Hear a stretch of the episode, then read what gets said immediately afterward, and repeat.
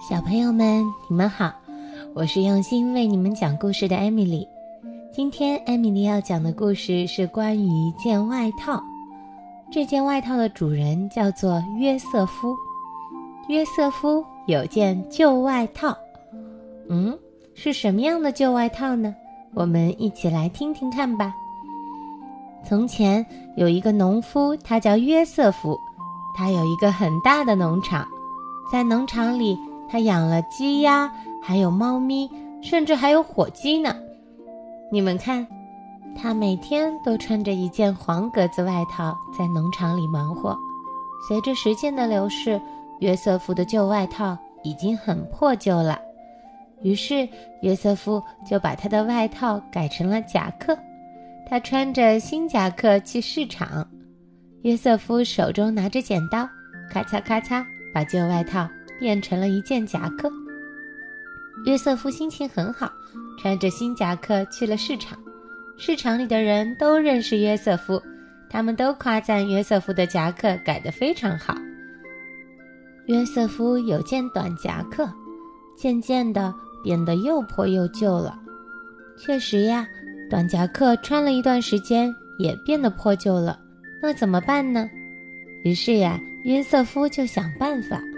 小朋友们，你们也帮约瑟夫想想办法。这一次，约瑟夫该怎么改呢？于是呀，约瑟夫把夹克改成了背心。他穿着新背心到侄子的婚礼上跳舞。约瑟夫想呀想，终于想到一个办法。他拿起剪刀，咔嚓咔嚓，把夹克变成了一件背心。约瑟夫真是一个手巧的裁缝。他穿着刚改好的背心去参加他侄子的婚礼，在婚礼上，他和侄子高高兴兴地跳起舞来。约瑟夫跳得可真开心呀！约瑟夫有件旧背心，渐渐又变得破旧了。现在，约瑟夫会把它改成什么呢？约瑟夫陷入了沉思，家里的猫也在替主人想办法。窗外有两个男人，都很好奇。他们想，约瑟夫这一次到底会改成什么呢？很明显，约瑟夫的外套一改再改，一个补丁加一个补丁。现在，嗯，到底该怎么改呀？小朋友们，你们有办法吗？这一次呀，约瑟夫把背心改成了一条围巾，他披着新围巾。在男生合唱团里唱歌，哈哈，没想到吧？这一次，约瑟夫把背心改成了一条围巾。嗯，你们看，他戴着新围巾在男生合唱团唱歌，站在朋友中，那条围巾显得多显眼呀！约瑟夫可真是有办法呢。约瑟夫有条围巾。渐渐变得又破又旧了，日子一天天过去了，约瑟夫的围巾也变破旧了。约瑟夫养的牛、鸭子、狗、猫咪还有马都探出头来，他们想：约瑟夫到底会把旧围巾改成什么呢？连树上的猫头鹰，还有屋顶的小老鼠都把头伸出来看着约瑟夫。于是呀，约瑟夫把围巾改成了一条领带，他带着新领带去城里拜访妹妹一家人。手巧的约瑟夫把围巾改成了一条帅气的领带，他打着新领带去拜访妹妹一家，看着他们在一起相聚的快乐时光，我都觉得开心起来了呢。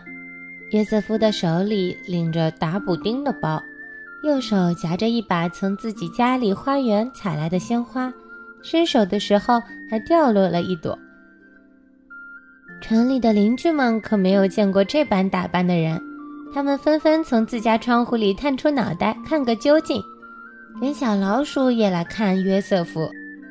约瑟夫有条旧领带，渐渐变得又破又旧了，但是呢。他的领带也有变旧的一天。这次约瑟夫可没有那么多的奇思妙想啊！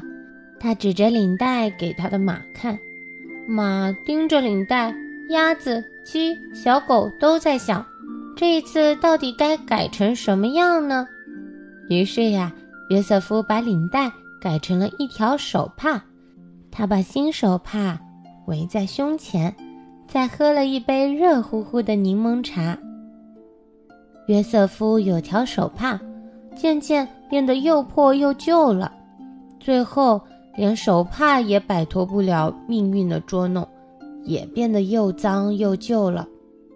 不但如此呀，方格被子还有挂在墙上的大衣也都打着补丁。约瑟夫家真的是这么穷吗？当然不是啦，约瑟夫有一个很大的农场，有鸡。